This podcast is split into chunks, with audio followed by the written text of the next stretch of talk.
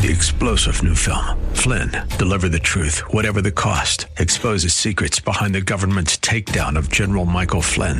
Flynn knew what the intel world had been up to. He ordered the first audit of the use of contractors. This set off alarm bells. He told the truth. He was the most dangerous person for Donald Trump to hire. They had to get rid of Flynn. Flynn, deliver the truth, whatever the cost. Available now. Watch it today. Go to salemnow.com. Salemnow.com. Dennis Prager here. Thanks for listening to the daily Dennis Prager podcast. To hear the entire three hours of my radio show, commercial free, every single day, become a member of Pragertopia. You'll also get access to 15 years worth of archives, as well as the daily show prep. Subscribe at pragertopia.com.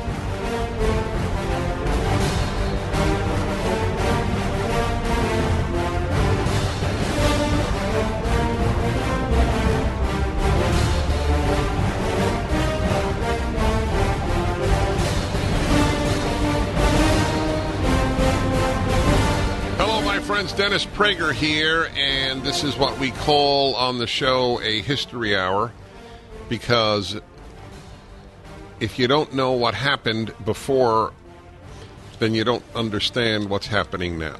I think it's the most important subject that people can study to understand the world in which we live, and that's the reason for the dedication of these times and shows to some great work of history as I consider this book, Moment of Battle The 20 Clashes That Changed the World. Yep, war changes the world indeed. The author is James Lacey. He's published quite a number of books. He's a defense analyst. He's written for Time, National Review, Foreign Affairs. He teaches at the Marine Corps War College. James Lacey, welcome to the Dennis Prager Show. Um, thank you for having me. Pleasure to be here. Thank you very much. Uh, was it hard to choose the 20? I mean, you had to disqualify another 20 at least. Um, we, we actually considered it, putting it at the end of the book, but talked ourselves out of it. A list of another 100 battles to explain why we didn't put them in there. Uh, oh, you shouldn't have talked yourselves out. uh, by the way, it is multiple. It's James Lacey and Williamson Murray. So I just Right. want people to understand that James Lacey is not talking in the royal we. Okay. Oh, true enough. Thank you. Uh, yeah, we we sat down. We had a pretty strict criteria, which we tried to maintain the entire time, with uh, reasonable success. I think that we were looking for battles that um, have created the world we, live in. That we still feel the effects of those battles today. Uh, human society still feels the effects of those battles today. Oh, that was one of the criteria. Right. So Wow. and I think that's the biggest of the criteria. Now, it, within there, you could have a lot of uh, a lot of disagreement and a lot of argument. And as I look over the reviews that have come in, mostly you know from individuals, it's you know if you look at Amazon, you, we lose usually lose one star or two stars because uh, it says this is a great book, great, well written book, easy to read. I, I sat through it in one sitting. I can't believe it doesn't have the Battle of Manzikert. And then you star off. That's right. The book deserves five stars, but it didn't have my battle, so I'm giving it no stars. yeah, that's right. And, that, and I told the publisher that would happen, and the publisher said, "No, no, that's that. People don't do that. They'll just judge the book." I said, "You, you just don't know historians, professional or amateur. If their favorite battle isn't on my list or on the list of Uh, then forget it. Then Yeah, you're, you're disqualified. yeah, I'm too dumb to know it's important, or I may not have, have heard of it." But Now, uh, now, let me just before getting into individual wars or battles, if you will. I guess they are battles uh, in the midst of, of given war. I don't know if people quite appreciate, and you might want to reflect on this. I don't think anything has changed history more than war. I think we have to. I think we agree on that. I mean, that's basically what we start the introduction with. There's a there's a massive school of historians, and I, you know, and, and it, there's some validity validity to their argument, but they've really pushed the field of history into some ch- areas that they shouldn't have gone in. The the Annales school. The what school? I'm sorry. The Annales, A N N A L E S. and some of the his history these guys have written is absolutely brilliant. It does set a gigantic context for the great flows of history, and uh, I always enjoy reading it. But to a great degree, they have decided that individual wars or individual battles or even you know, individual people have no great effect or, or have in some cases they say have no effect on oh, well, that, that, that, that's just absurd. I'm sorry. I hate to call it that because I'm sure they're bright, but I, I've this notion. I mean, you know, uh, just to give uh, something that people do know about, I, I don't believe that had there without a Hitler, I don't think there would have been a Holocaust. Just to give an example of what one person can do. Yeah, I, I mean, uh, could could another person just as evil have stepped up? Um, you know, and and the pro, you know, and some of that is the historical time and the thing because you know at the same time you have Hitler starting the war and massacring tens of millions of people. You have Stalin, literally one country over, only Poland intervening, killing 25 million of his own That's people, right. most of them by starvation. Yes. And less than a generation later, you have a guy in China, Mao, doing exactly sixty million. Yes. Yeah. So uh, you know, the, the big the, there's something to say for the big scheme of history, but to say that an individual, um, or for better or worse, has no effect.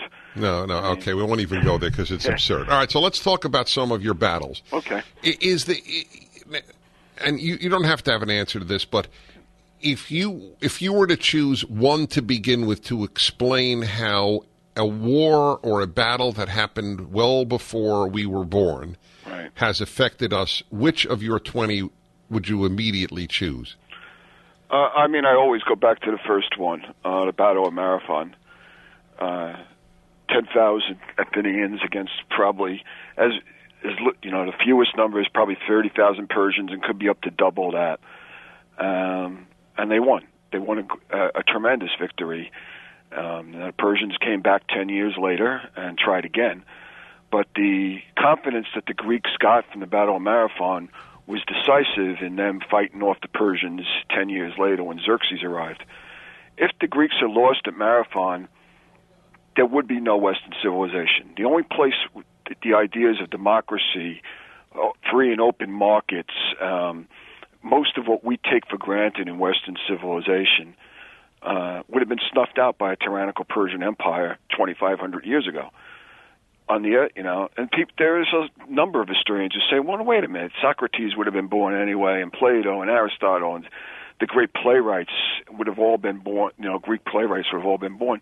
Said, "Yeah, but they would not have um, accomplished much under a tyrannical, despotic empire." You know, they needed they needed the environment of a free and open Greek polis to reach their. How, how did they How did they win at Marathon? it's actually one of the most amazing feats of all time. They they charged ten thousand. Um, you know, this is what Victor Davis Hanson calls the beginning of the Western way of war, which historians love to fight about whether it exists or not.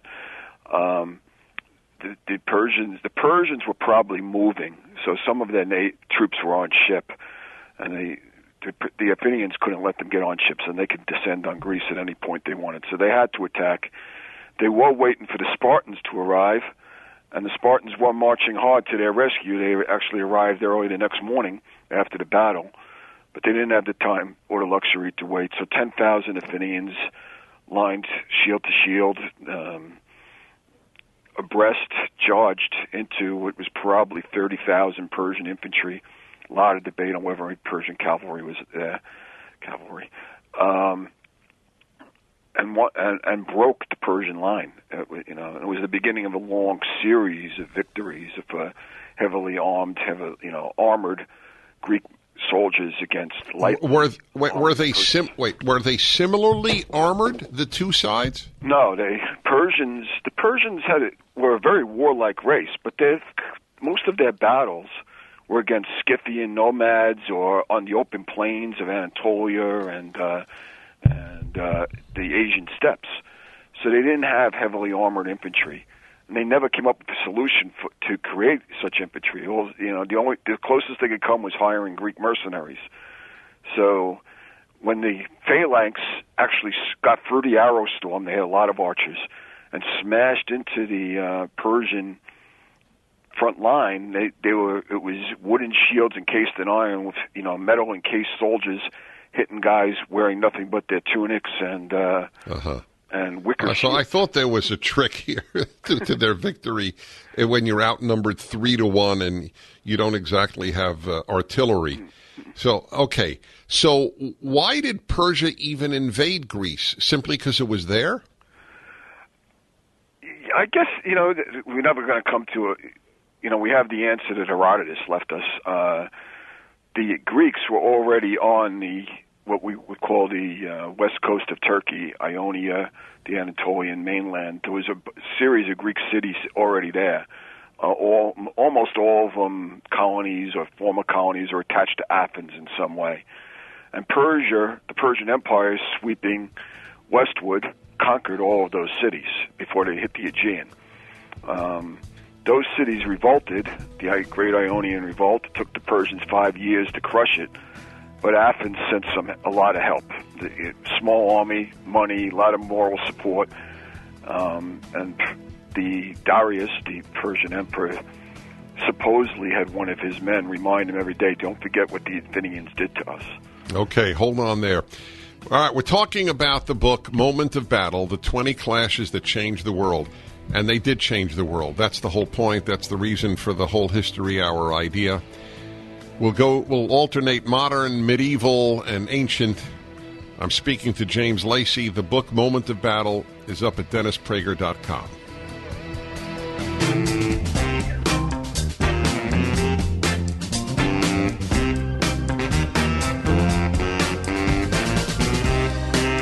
everybody. Dennis Prager here, and this is one of the periodic history hours that we have on the show because the more you know about history, the more you know about the present.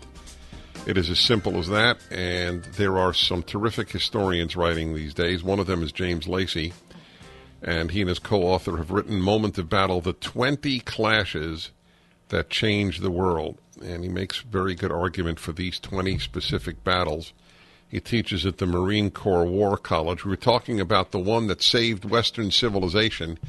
Took place in 490 BC. That's Greece defeating, or the Athenians defeating the Persians. All right, so let's move on in time here, uh, and, and you'll give me a, like a, a, a one paragraph synopsis, and then we'll stop at a few for greater detail. The next one you have is Alexander creates, that's Alexander the Great creates a new world, 311 BC, Gaugamela. What's that? Gaugamela. In, in, in most of the books written prior to this generation, it was usually called Arbela for some reason. Well, I know the reason, but uh, it's it was Napo- it, Napoleon. It was Alexander's greatest uh, battle, greatest victory, and it finally crushed the Persian Empire. He may have been outnumbered as much as ten to one. Um, significantly outnumbered. Once again, the Persians did not come up with a uh, uh, answer to the phalanx of solid encased heavy infantry coming at them. And Alexander had added something new to the thing. Where did this take place? Um, North Iraq in the Kirkuk region.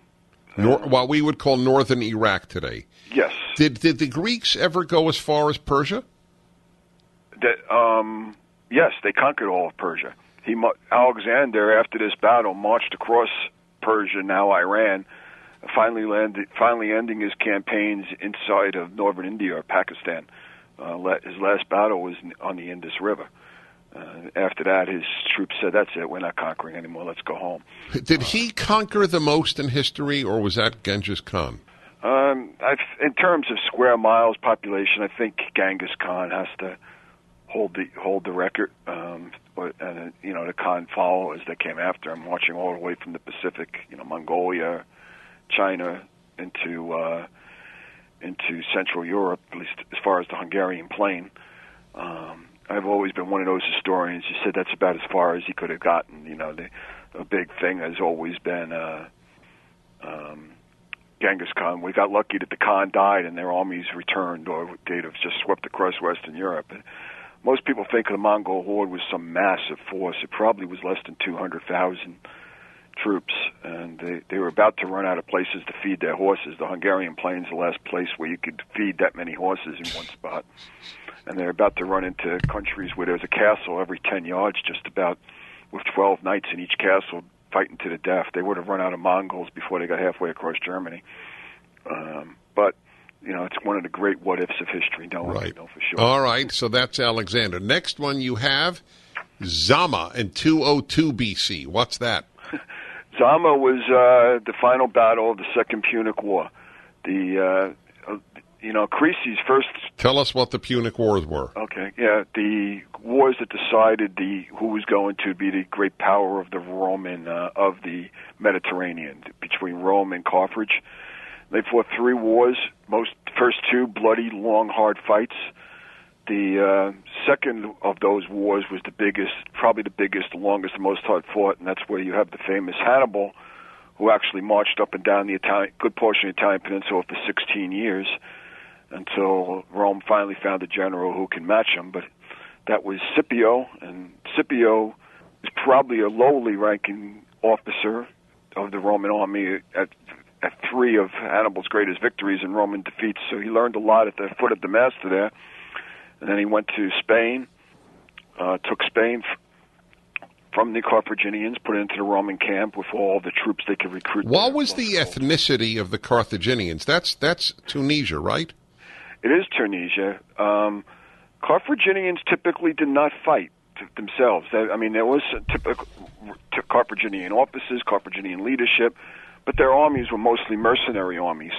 I would say by the time Hannibal left Italy to return to North Africa to fight the Battle of Zama, a good, uh, virtually none of his army was uh, Carthaginian. As a matter of fact, it was notable in Livy and Polybius, the two Roman historians. That So who was trying to take over who? Carthage, Rome, or Rome, Carthage? Um, huh, that's a good question. This is the two great powers of the ancient world running into each other. One might say it was inevitable. Um, only you know, only one could survive. Uh, Rome was probably the more expansionary power. It took Sicily away from Carthage in the First Punic War. Um, Carthage then started expanding its empire in Spain. Hannibal, his father was a Carthaginian general. The, the the story goes that he took Hamilcar, Hannibal's father, took his three sons and made them swear on an al- at an altar to to to, to always be mortal enemies of Rome. Um, so uh, Well, when you defeated, when one defeated the other, did they take prisoners or just kill everybody, or or was it slavery or death? Was that what it was? um, in the yeah, it's a much more brutal age.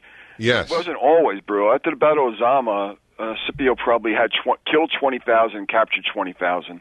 Now, a certain portion of them was probably slaves, but he was very lenient on Carthage. You know, they forced him to give a lot of money, but that was it, basically it. Now, in the Third Punic War, another generation later, uh, when Carthage was beginning to recoup its power, when the Romans finally broke through the gates, they killed every male above the age of 13 and 14, sold all the women and children into slavery, raised the walls, wrecked every building, and then planted salt in the ground so nothing could ever grow there. And that's why we have the term today, a Carthaginian peace. Um, When you yeah, when you went to war against Rome, you were making a a serious bet about your future. They were particularly brutal. you know, you know, it was a brutal age, and they they didn't have the laws or the ethics. You know, it's hard to apply our ethical stances to them. But the Romans were brutal even for the period. I mean, even at the end of a Roman battle, a Roman battlefield would horrify even their enemies. The Romans would go around eviscerating the bodies and throwing intestines around. Um, they, they, this they, trying to understand the Romans on their own terms, I think, is about as difficult for us as if we tried to understand aliens landed on the planet tomorrow. Um, they were different. I mean, the Romans is one of the few societies that were able to look at their enemy as prey. They didn't see them as human beings. They, they, when when you read about Roman battles and the viciousness and how Rome kept coming at them, no matter how, even if they're defeated, they kept coming. And uh, for a civilized society, it's absolutely incredible how vicious and bloodthirsty the the Romans are on numerous occasions. Well, these are some of the insights you get uh, from moment to battle. We're talking about the 20 great battles that changed uh, the world on this History Hour on the Dennis Prager Show. which I periodically broadcast because if you know history, you know the present. You don't know history, you can't understand the present. Moment of Battle by James Lacey and Williamson Murray. James Lacey, my guest. Look up at DennisPrager.com. Dennis Prager here, this History Hour. Periodically, we do this on some new book on history because it's so important to know what's happened in the world, and it's a great learning experience for me, too. Moment of Battle, the 20 Clashes That Changed the World. James Lacey, one of the two authors, is on with me. He teaches at the Marine Corps War College. We were talking about the Romans and the way they did battle and how horrible it was. So, if you were male, you were just uh, killed, and if you were a 13 year old child or younger or a female, you were sent into uh, slavery. I I would assume that a lot of uh, women committed suicide rather than be captured by the Romans. Do you, do you have any uh, idea if that's true? Um, I don't know. I don't. I've I've read a lot of Roman history, and it's it's never come up as a topic. I, yeah. Well, the reason I raise it is that this is what. Uh, are you familiar with the with Masada? M A S A D A. Yes. Because the the Jews there uh, held off the Romans for a certain period of time, right. and then they all killed themselves rather than be captured by the right. Romans. This in in the his, when you read in the ancient history, this seems like a particularly Jewish thing to do. um, no slight intended on, on by any means. I mean, the greatest Jewish historian we have of that period, Josephus, uh, was a was a commander fighting the Romans, and he got his force got trapped, and they all committed suicide too, except Josephus. I think maybe one other that was supposed to kill mm-hmm. each other. Mm-hmm. I forget the exact thing. Um, this would happen often, but you know, Masada is one of those battles that isn't understood today. It, it had a different meaning during the Roman era. The Romans planted an entire legion. You know, they they only had 30 of those on average. To put an entire legion in the middle of nowhere to kill 150 people. It, Masada is looked at today as one of these great heroic stands, sort of like our, you know, the Alamo at the time, it told the rest of the rest of the ancient world that if you offended Rome, they would take do it, you know, send whatever troops were necessary and take whatever time, over a year, getting up there, to kill you.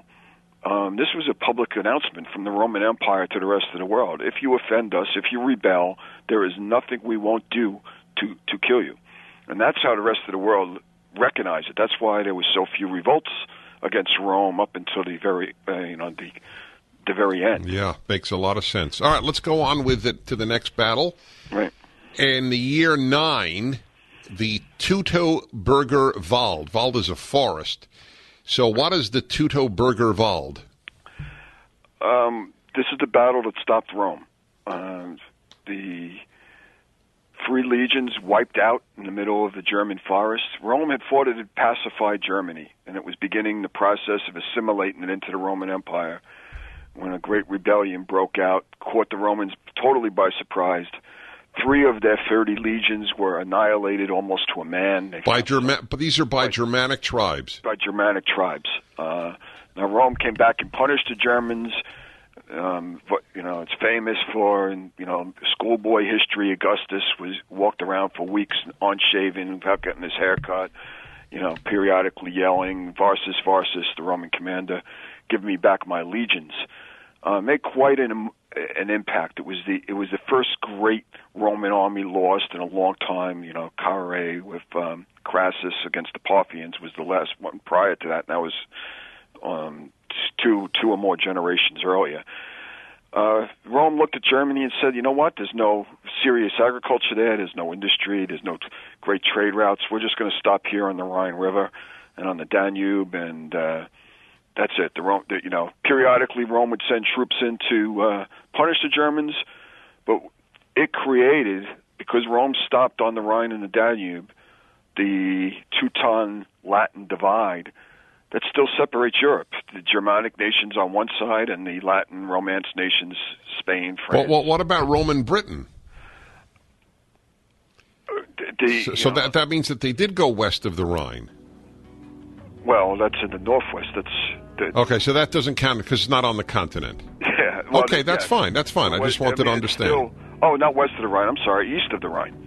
They they marched. You know, France is west of the Rhine. Did I say? Yes. No, no, no. I, I understand. I'm just saying there was one country that was Romanized, it, as far as I know. Yeah. that was Britain. So, but that's the north, and it's not on the continent. So you, this is the uh, division of the continent: Teuton and Roman. Gotcha. Right, we're going to continue. It's a it's a tremendous uh, lesson in history. I, I'm I'm just trying to soak in every every name and every date here.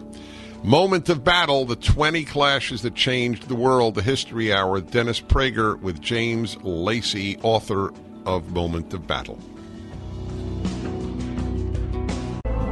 1000 BC, King David conquers 621 Jerusalem. BC, rise of Greek 44 democracy. BC, Julius Caesar named 30 AD, Jesus is crucified. 1492, Christopher Columbus 1533, America. England's Henry VIII. 1776, America declares its independence. 1789, the French Revolution. 1865, Abraham Lincoln is 1903, the Wright brothers. 1905, Albert Einstein publishes the theory. 1929, the New York stock market. 1939, Germany invades Poland. 1945, the United States drops an atomic bomb. 1969, the Apollo 11 lands on 1981, IBM introduces the personal computer. 1988, the Berlin Wall comes down. 2001, Islamic terrorists attack the World Trade Center in New York City and the Pentagon in Washington, D.C. Hello, everybody. Dennis Prager here, and this is a History Hour. Periodically, I bring to you some great new work of history because there's no more important subject in understanding the world. And this one is about a subject that I have been mesmerized by my entire life. I consider the answer, however, to be analogous to why did God invent the mosquito? Uh, I have uh, I have a series of questions that I know that there probably isn't an answer to. So if anybody wrote a book, why mosquitoes are beneficial, I would be fascinated. Likewise, why did World War One occur? That uh, there are twenty five thousand books and articles on that subject. I, there are probably 10 on why did World War II occur, because everybody knows why World War II occurred, so it's not an issue. World War I, though, which created World War II, which created Nazism, which created communism, which created fascism, everything horrible that you could imagine, uh, more or less derived from World War I. So I am been enthralled by it. There is a new book uh, by Christopher Clark, who was a professor of modern European history at Cambridge, of course, in the UK, has written The Sleepwalkers. What a great title, by the way. They sleepwalked right into a world conflagration. How Europe Went to War in 1914, Christopher Clark. And it is published by Harper. It is, of course, up at DennisPrager.com. Professor Clark, welcome to the Dennis Prager Show. Hello, Dennis. I'm delighted to join you. Thank you. I, I just want to say that I had mentioned to you uh, uh, right before going on air uh, what I have said on air a number of times.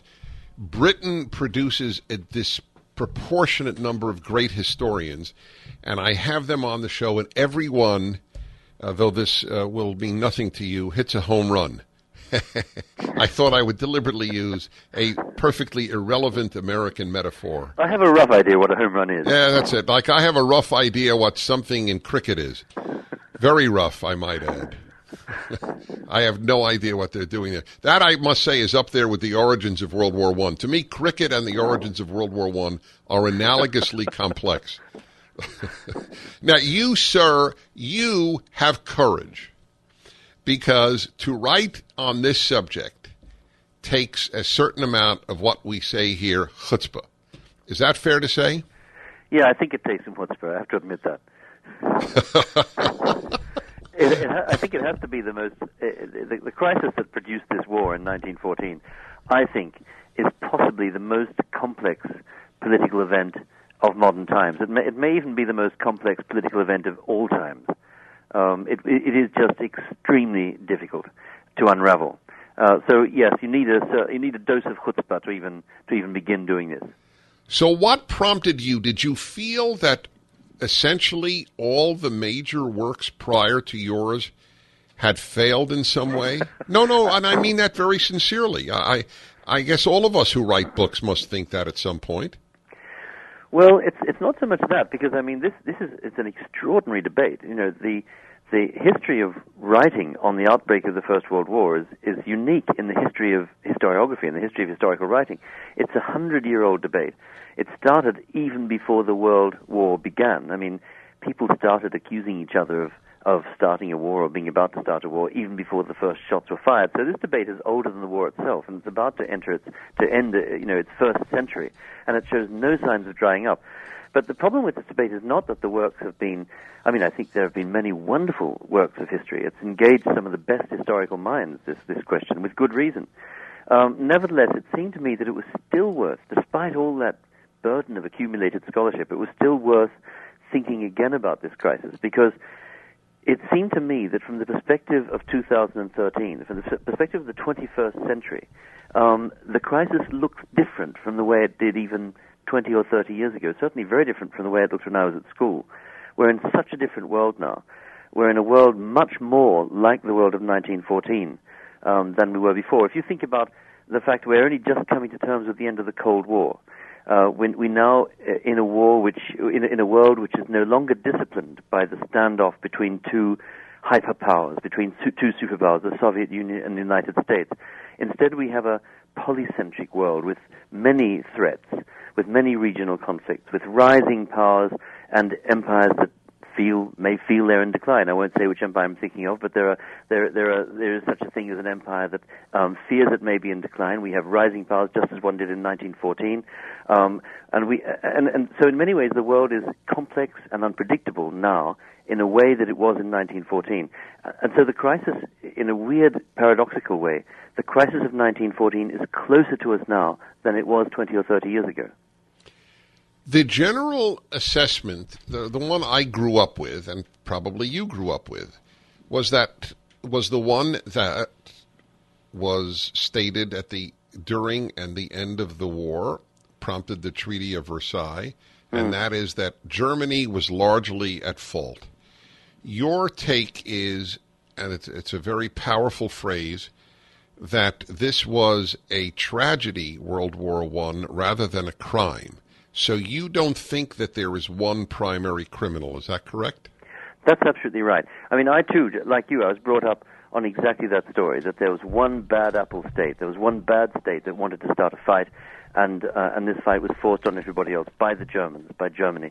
Um, and I remember a teacher telling us if you want if you want to if you do an exam question on the outbreak of the First World War, just remember the five German provocations. Just just just list the five bad things the Germans did: building a huge navy, um, challenging the French over Morocco, issuing um, a letter of support to the Austrians uh, after the assassinations at Sarajevo. A, sort of list of German provocations, and that was in those days. That was how most most school teachers and most historians explained the war. It was caused by one state. But even as a schoolboy, that didn't really make sense to me. I mean, one of the one of the key problems in the in the narrative of how this war broke out is the fact that the first state to mobilize its forces is not Germany but Russia, and that uh, already sort of created a question mark at the back of my head. You know, how could one reconcile that fact with the idea of German sole culpability? And the more closely I looked at the at the crisis that brought this war about, at the whole background to the war, the more it seemed to me that all of the great powers, to, to differing degrees, but certainly uh, Germany, France, Russia, Austria, and to a lesser extent Italy, um, they were all implicated in this process. This was a genuinely interactive breakdown. It was, a, if you like, a continental crisis. This, this was Europe committing suicide. It wasn't a story about how an otherwise peaceful scene was disturbed by the arrival of a psychopathic new power. The role of Russia becomes very clear. Isn't uh, am I mistaken that Barbara Tuchman, the famous American historian in the Guns of August, does not date Russian mobilization correctly? Well, that is true, but but actually, I'm a great admirer of Tuchman's book. I think it's a fantastic. Oh, that's good to know. That is so. I'm happy to hear that. no, I am happy to hear that because I have great admiration for her writing. She was not uh, a, an academician but she was a great historian. Go ahead. She was a great historian, absolutely, for exactly, and, and she, she really knew how to write, which um, all historians should know, to, know, know how to write, um, and quite a few do. Let's just leave it at that. But the point is that, um, yeah, what Barbara Tuchman did was um, to you know evoke a world of uh, which seemed uh, it was a kind her, her book is a kind of period drama it's full of exotic uniforms and uh, beautiful scenery and and uh, elaborate dinners and Lord Salisbury riding to the House of Commons on a on a tricycle being pushed by his butler James and this kind of thing um, and so she conjures up the, the image of a world which is bygone, a world of, of a bygone age. Whereas what I was trying to do in my book was to, to bring out the modernity of this crisis. It's very raw and very m- modern. And Then very let me go back to Russia for a moment. Oh yes, Russia. Yes, exactly. Okay, sorry. I- Exactly. No, no, that's quite all right. Well, let me let me just be be exact here. I, I don't understand why Russia wasn't blamed more, given that it mobilized. And you write in your book that it, was the the primary, the country primarily responsible for a European arms race, beginning in the first decade of the tw- of the twentieth century. Absolutely. Well, I mean, I think the, re- the, the, the chief reason for this, for, for Russia's getting off um, any any kind of charge, is simply that um, they were on our side. we were fighting with them. Uh, all right, we'll continue in a moment. Let me reintroduce. Christopher Clark teaches history at Cambridge University in the UK. The Sleepwalkers How Europe Went to War in 1914, a history hour on the Dennis Prager Show. Hi, everybody. Dennis Prager, and this is a history hour.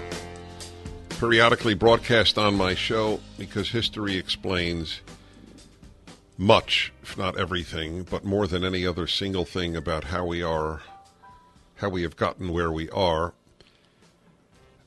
Uh, no, uh, nothing is more important than World War One because it created the horrors of of the 20th century, or at least led to them. The origins of World War One may be the most complex subject we have in history. New book on this is The Sleepwalkers How Europe Went to War in 1914. Christopher Clark is the author. He is a professor of modern European history at the University of Cambridge in UK. And he does not blame any single country. And uh, the book is pretty compelling in that way. And I was certainly led to believe, and so many others were, that Germany was uh, to be uh, to be blamed. Uh, Russia is a big problem. In we were talking about Russia, and it's it was it mobilized troops before Germany did, uh, leading to the war, and it had precipitated an arms race. So why? So you say Russia was not given the blame it deserved because we fought alongside them in World War One. We being uh, the in the United States, for example. Yeah, I mean, I think i- i- And- a, and a lot Britain. of history is written by the winners. Yes. No, no, that's fair. Yes, but but uh, what? So what prompted the United States to join a war where where there were no villains? Well, actually, the predominant view in the United States was exactly that. That's what the, the real question is: Why did the United States stay out of the war? And, and the reason was exactly the one you've given. That, that the, the the predominant view in in Washington was, well, there aren't really any villains in this war. This is a nasty European tribal war. They've been at this for centuries. It's their nasty secret diplomacy, their ancien regime politics. They're not true democracies. Um, they're not like the United States. That's why they're having this awful war, and we shouldn't pick sides. This is one of the, uh, and of, of course that was a view with a lot to be said for it.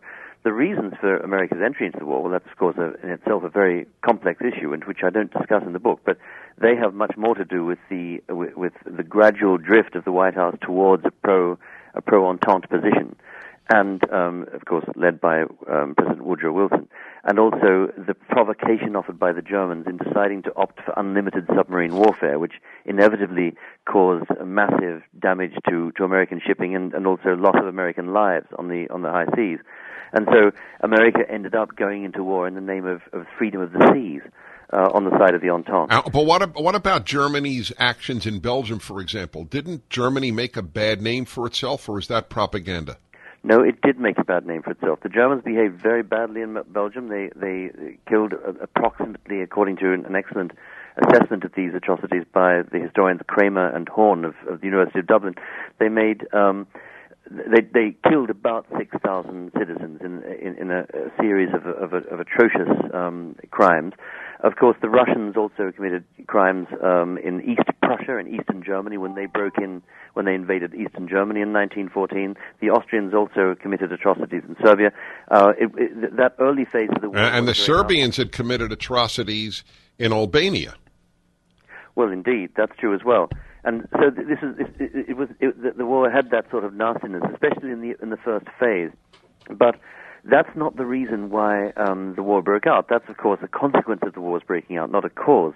And it, it wasn't the reason why Britain entered the war, although it was the reason why the British public were told Britain ought to enter the war. Okay, so l- l- this is exactly what I want to do with you for the because I mean I wish we had many hours. We have an hour, so l- I'm going to go uh, country by country of the major protagonists. Tell me what they did and why they went into the war.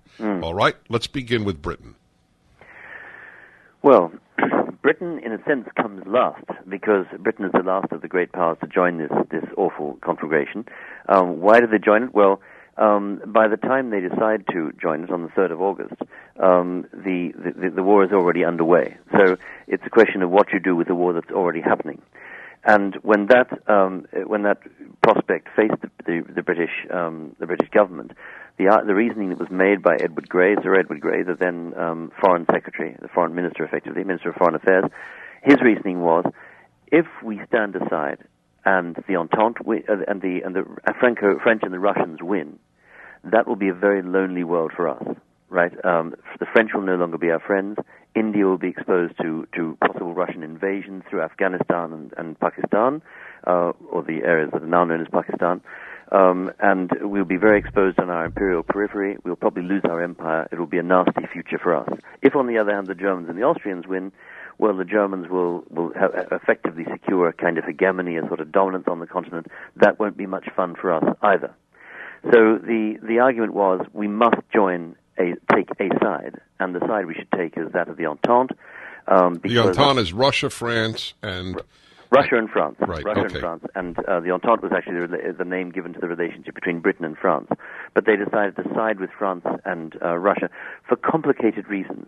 Um, one, one of which was that they thought by joining with France and Russia, they could prevent, prevent Russia from threatening um, the British Empire on its most vulnerable peripheries. did they give moral reasons, or or that wasn't necessary in those days? Moral reasons. Yes. Well, you, you always need a moral reason to, to enter into war, and um, the moral reason they gave was was that they had an obligation to France, an obligation to help France because France was Britain's friend. That was the meaning of the Entente. All right. Why was France in the war? France was in the war because France had um, committed, made a commitment to Russia, um, which starts to sort of harden up from 1912 onwards, in which they had said, if you feel the need to attack Austria-Hungary because of a sort of Balkan quarrel between Serbia and Austria, then we will stand by you. We will honor our obligations as allies. Uh, we will, in, in other words, the French had allowed themselves to be sucked into a Balkan quarrel involving Russia. yes, it would seem Austria. completely irrelevant to France. Exactly, and until 1912, the French had repeatedly warned the Russians, don't count on us if you get involved in the Balkans.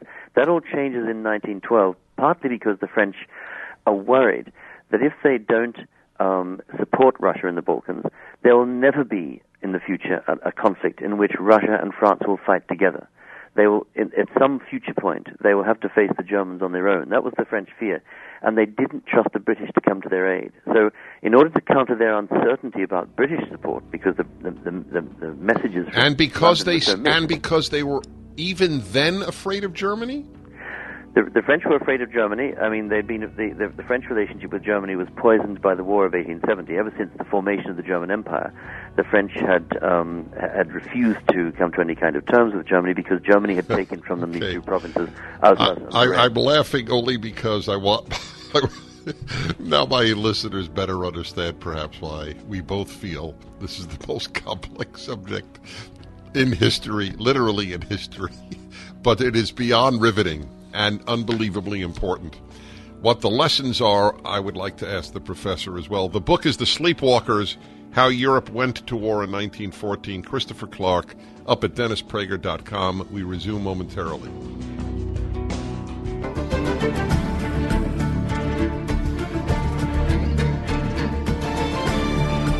Dennis Prager here, a history hour, periodically broadcast some major new work of history. This one is The Sleepwalkers How Europe Went to War in 1914. Professor Christopher Clark teaches modern European history at Cambridge University in the UK. And we're going country by country to try to make this as simple, not simplistic, as possible. It's a very difficult uh, endeavor to simplify the roots of World War One. But we spoke about France, we spoke about uh, we spoke about Britain, and now we're speaking about France. So let me review here so I can understand. So France is Russia's ally because if France does not ally itself with Russia, it exposes itself to Germany. Exactly. And it fears Germany because of prior experience and because of the increasing growth and strength of Germany. Absolutely. I mean, the background to all this is Germany's titanic economic growth. Uh, I mean, the German economy is growing at a, at a staggering rate, and Germany is, is pulling past almost everybody else. It's now the second largest industrial producer after the United States. It's um, you know, which itself has pulled ahead, leaving Britain in, in third place. So, uh, according to all the con- contemporary, conventional contemporary indices of growth and industrial power, Germany is is really uh, experiencing a titanic age of of um, expansion, and people are they're they're frightened by that. Just as today, when people look at China, they see this dizzying economic growth of China. They they, they find that unsettling. Exactly, uh, it was exactly like that in nineteen in the years before 1914. Okay, now uh, Russia, which is uh, well, let me ask you this: Why would you not say that Russia was the villain? Well, um, for several reasons. The first is that um, I don't really think that the, the First World War wasn't caused by the action of any single power. Um, so, I mean, the Russians, if, if we pin it all on Russian mobilization and say it's because the Russians mobilized on the first, uh, uh, that the First World War came about, well, then you'd have to ask, well, why did they mobilize? They mobilized because the Austrians w- intended to carry out a punitive military strike against Serbia. So then you have to ask, well, why did the Austrians plan to do that? Uh, well, that's because um, you know uh, uh, two assassinations had occurred in Sarajevo of, of, the Archduke Franz Ferdinand and his wife Sophie. Um, these had been carried out by a terror squad, which was sort of um, steered from Belgrade, but not necessarily by the Serbian government as such, but had you know powerful backers within the Serbian state structure. Um, is that a good enough reason? So the point is, as soon as you identify one particular action, right, you end up with all there these are, other yes. actions. Yeah, the but the is, Russian why not blame these other people? So, but the Russian support for the Serbs, and I have to talk to you about that because it's riveting the the chapters on the Serbs. But the the Russian support for the Serbs sounds to me less political than romantic. There was a romantic dimension to Russian support for the Serbs. The Russians, the sort of Russian national heart, had always skipped a, or had always beat, particularly beaten particularly hard for the Serbian cause. Um, you know, if you think of the fact that at the end of the great novel by Tolstoy, Anna Karenina, the, the, the, one of the key protagonists, he disappears off the scene. Uh, where, where is he going? He's going off to, to fight as a volunteer uh, in Serbia against the Ottoman Empire. So, you know, this Serbian, the, the, there is an, a sort of traditional relationship between Russian national feeling and the Serbian cause, the, the cause of Serbian freedom. Uh, there's no doubt about that. But nevertheless, I think that the, the, the, decisions the Russians made in 1914 were cool-headed decisions founded on uh, their understanding of national interest. And that national interest was? Well, it was about two things. One was to, to hold the Austrian Austro-Hungarian Empire in the Balkans in check um, as much as possible by backing a powerful, uh, by backing an increasingly powerful and hostile state, Serbia, right on the borders of Austria-Hungary. And the, the, but the larger objective that that was intended to, to, to serve was strategic control in the longer term of the of the Turkish Straits, of the Dardanelles, the the, the, the, the waterway which links the Black Sea to the Eastern Mediterranean. The Russians desperately wanted to get free access to this waterway so they could project naval power out into the eastern Mediterranean and at the same time secure their export routes for grain and other products which on which their, their export income on which their, their economy desperately depended. Well, folks, as you see, the more you know about this subject, the more you realize not only the complexity, but the it is, in a sense, they're all villains. or or if as you put it in your title, sleepwalkers, which we will explain in a moment. I want to talk about the Serbs and the Austrians and the Germans. uh, it's uh, it's riveting reading. The worst thing that happened, World War One, the Sleepwalkers, Christopher Clark.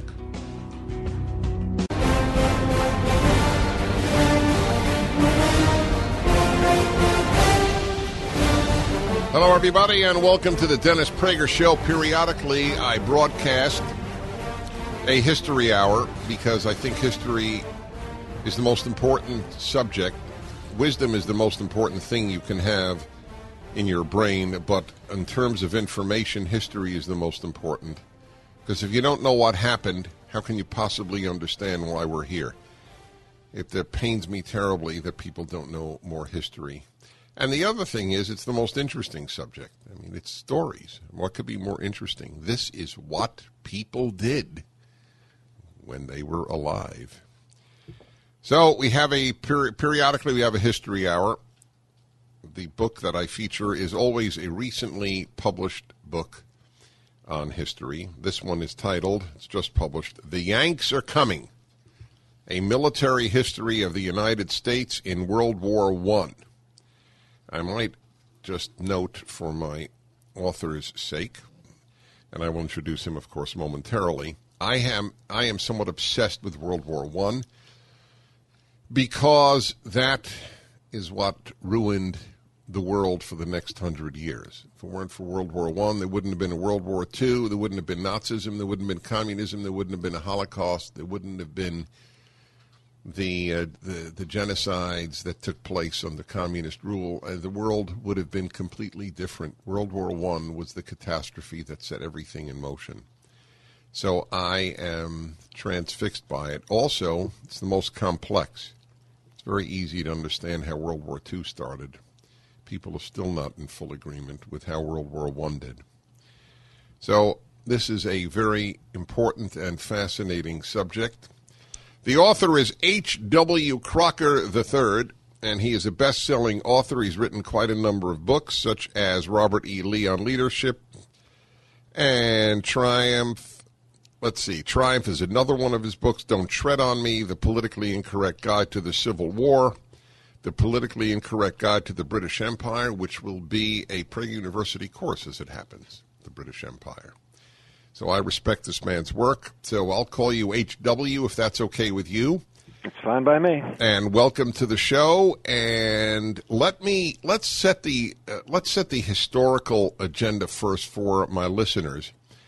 And that is let would you explain in, in, in a nutshell how it is that the United States ever got into World War One? Yeah.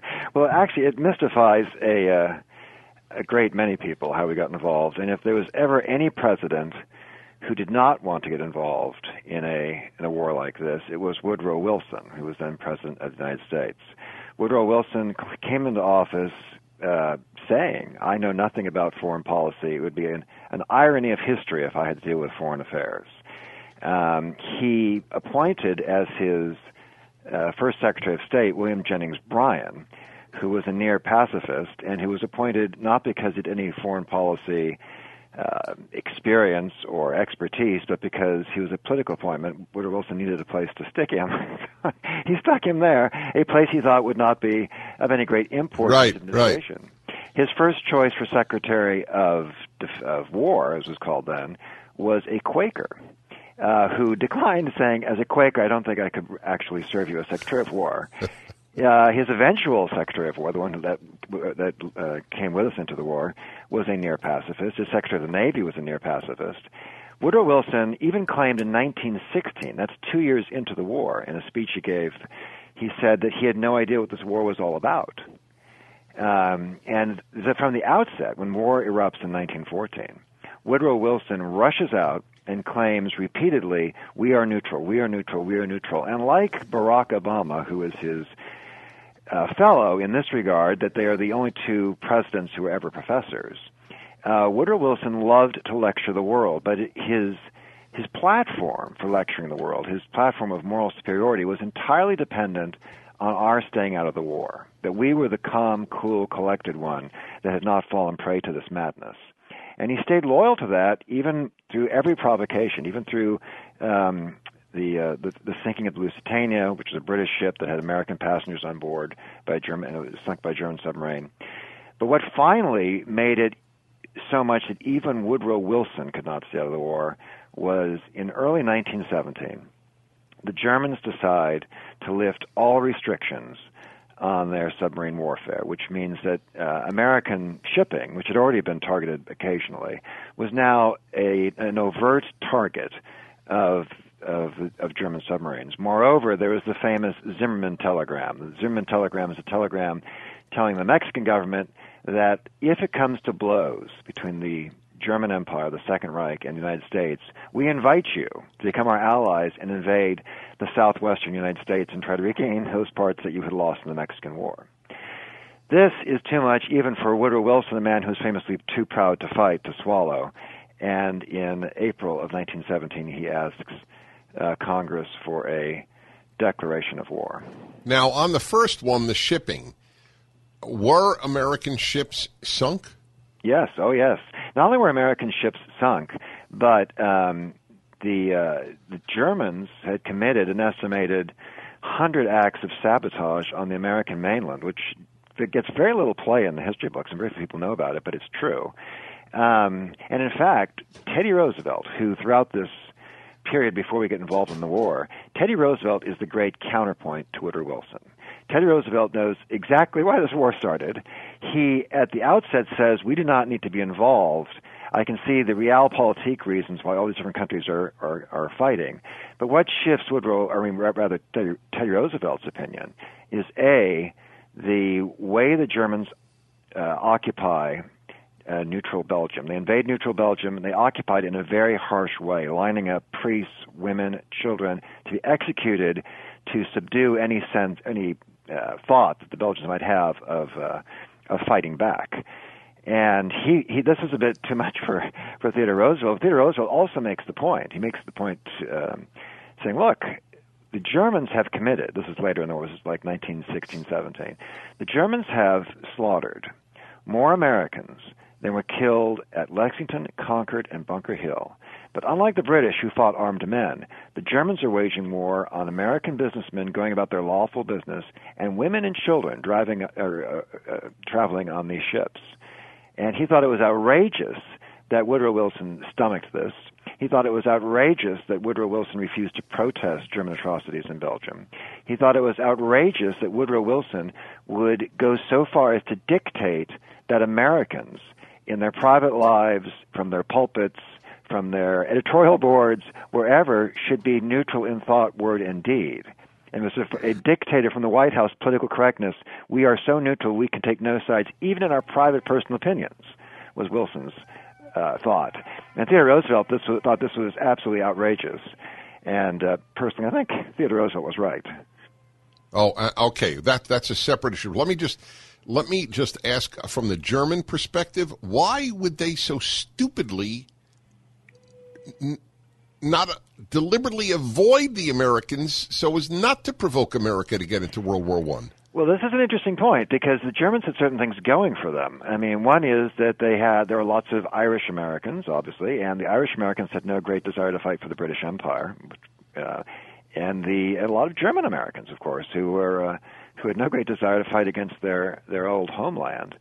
But the Germans were. Um, and I should say, the book the book is not anti-German in any way, but the Germans were blundering in their diplomacy and had been ever since Kaiser Wilhelm um, had, had ascended the throne in uh, in Germany as leader of the Second Reich. Um, he believed in a sort of belligerent, forceful diplomacy, and uh, and he upset many apple carts along the way. But part of it, part of that, was that the Germans were utterly contemptuous of the United States, and they were contemptuous for at least these reasons. One, the experience of dealing with Woodrow Wilson. Woodrow Wilson had been uh, a patsy. Uh, two, uh, the American military, the American army, was estimated being the size of Portugal's. It was a non-factor, and um, General Ludendorff, Erich Ludendorff, who was the second in command, second highest ranking general in the German army, and frankly, second in control of the, of the Second Reich, um, said, and this is a quote he issued, look, I don't give a darn about the Americans. They can't get here in time. They can't do anything. The Germans rolled the dice and figured, look, if we practice unrestricted submarine warfare, we can cut Britain off from her her trade routes, from her lifelines, and and we will, we will strangle Britain, and she will lose. Concomitant with this unrestricted submarine warfare was a massive land offensive, where where uh, where Ludendorff and the Germans thought they'd win the war, and almost did. When the Americans uh, after after America declared. All right, all right. Hold hold that thought because I want to remind everybody the Yanks are coming. A military history of the United States in World War One. H. W. Crocker. Back in a moment. A history hour.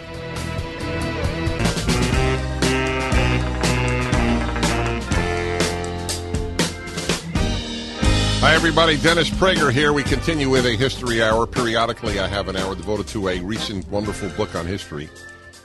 I have been obsessed with the importance of World War One, and this is about America in World War One. The Yanks are coming.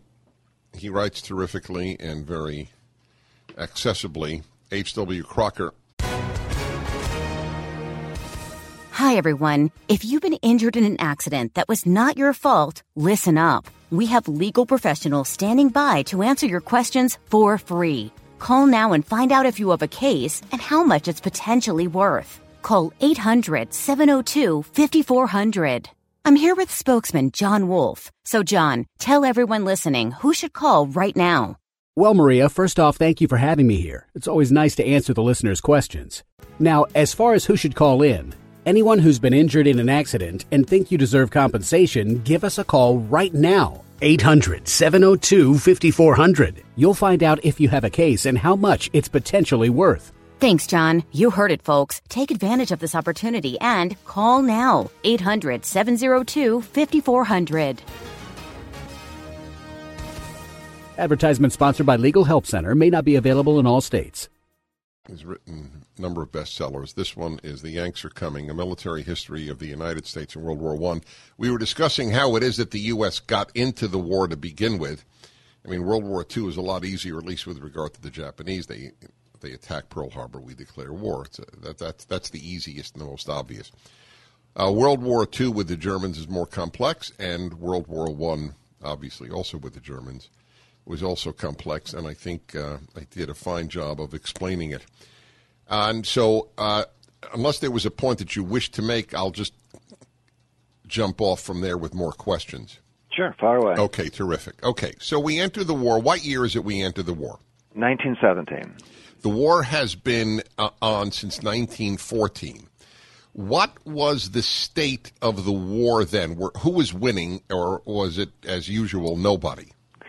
Well, nobody except that the Germans um, were were making terrific gains in this regard. They were soon to knock Russia out of the war. They had already the Czar had already abdicated in Russia, so they were soon to to be freed from having to fight on this eastern front, and they're going to turn all those German divisions towards the west. Now, in the west, you had you know the famous the, the Western Front, that line that divides uh, Europe, uh, cutting through Belgium and France down to the to the uh, to the Swiss border, um, and that had been pretty much static, famously static, static with millions being slaughtered on both sides.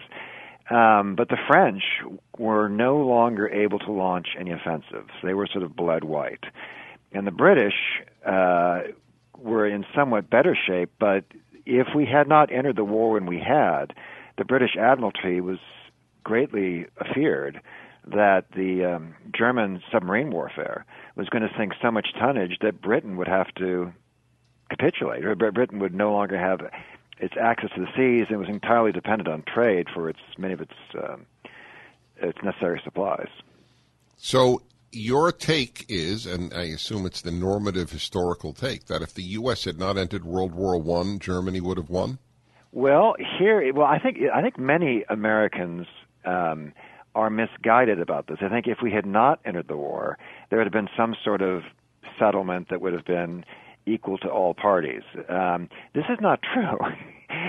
we know this is not true for a couple reasons. One is um, we can look at how the Germans treated other occupied territories. So they mentioned at the beginning of the interview, Belgium was treated abysmally, but also the uh, the the treaty that's eventually negotiated between the German Empire and Bolshevik Russia. Yeah, Brest-Litovsk. Right, is Mm-hmm. incre- is extremely. Yeah, th- th- uh, this is. Forgive me. I just want to say for my listeners, anybody who uh, listens to the argument, oh, how poorly the Germans were treated after after World War One because of the Treaty of Versailles, should know how the Germans treated the Russians when they left the war before World War One was over. They they were far more draconian uh, demands for land and money, both from Russia, than were made of Germany after World War One. Absolutely true. There's something else I think is often uh, swept under the rug here, which is that people think of the First World War as pointless slaughter. It's sort of the bad war compared to the Second World War, where the moral issues are are, are better defined. I think that's not true. Um, a lot of what was at stake in World War One was precisely what was at stake in World War II. Both in geopolitical terms within Europe, the question was really the same: should mil- should Germany be allowed to militarily subjugate the continent of Europe? I mean, it's Lebensraum to the east; it's smashing the French and the Belgians in the west. But also, um, there's something else, and that is that the Second Reich, of course, did, was not nearly as evil as the Third Reich. But a lot of the seeds of, of came to fruition in the in the Third Reich were already well planted in Germany, in the, especially at its higher levels in the, in the Second Reich. Um, there's a there's a great story about a American biologist and pacifist named Vernon Kellogg, who uh, was involved with Belgian war relief before we got involved in the war. In this uh, position, he was allowed to have dinner uh, with the German High Command in Brussels. And many of these men, or all these men, were extremely well educated. Many of them had been scientists in civilian life. And yet, this biologist, evolutionist, Darwinist pacifist was appalled um, about the way that the German intelligentsia, including all these officers, had appropriated Darwinian social Darwinism and applied it to global affairs, where you know you you whatever the Belgians got, they deserved uh, because they were weaker. Because they were weaker, and he came back. He actually wrote a book, um, which had an introduction by Theodore Roosevelt, saying, "Look, I am not in favor of war, but I am in favor of this war because this mentality is so noxious; it must be stopped." You need. I, I want to tell you uh, a book you need to write. I, I'm, I'm very serious because, uh, as I say, I've been somewhat obsessed with World War One, and that is uh, why World War One was necessary. Everybody knows, as you point out, why World War II was. Yes.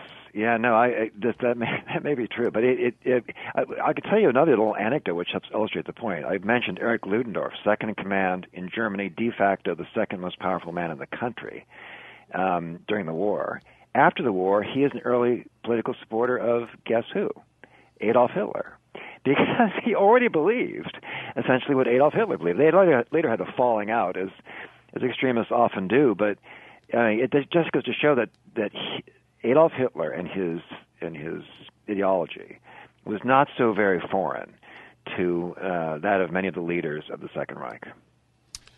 Wow. All right. So the, the so let, us establish here. Uh, there, I, I got to go back to the question I asked the beginning. Had the U.S. not entered World War One, what would have happened? What would have happened was, I think, I believe Germany would have won.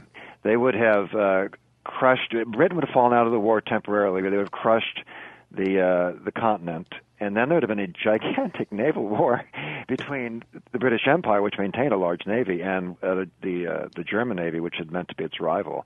Um, whether they could have conquered Britain is very debatable, but they could easily have taken over over Europe. And we, this is, I think, it also a neglected aspect. It's often thought, well, we came in too little, too late to really do much. Au contraire, we have it from General Hindenburg, the top German general, that the war was lost um, when the American infantry invaded the Ardennes forest during the Meuse-Argonne campaign, or in the Argonne forest in the Meuse-Argonne campaign. It was the American infantry that turned the tide of the war. It was the American infantry that defeated the Second Reich. Wow. The Yanks are coming, a military history of the United States in World War One. H.W. Crocker is the author, and it's a very important subject. Terrific book up at DennisPrager.com. We return in a moment, a history hour on the Dennis Prager Show. Hello, my friends, and welcome back. I'm Dennis Prager, and periodically I broadcast a history hour. No fixed time, just when the inspiration and the right book come along. The right book certainly came along. The Yanks are coming: a military history of the United States in World War One. H. W. Crocker is the author.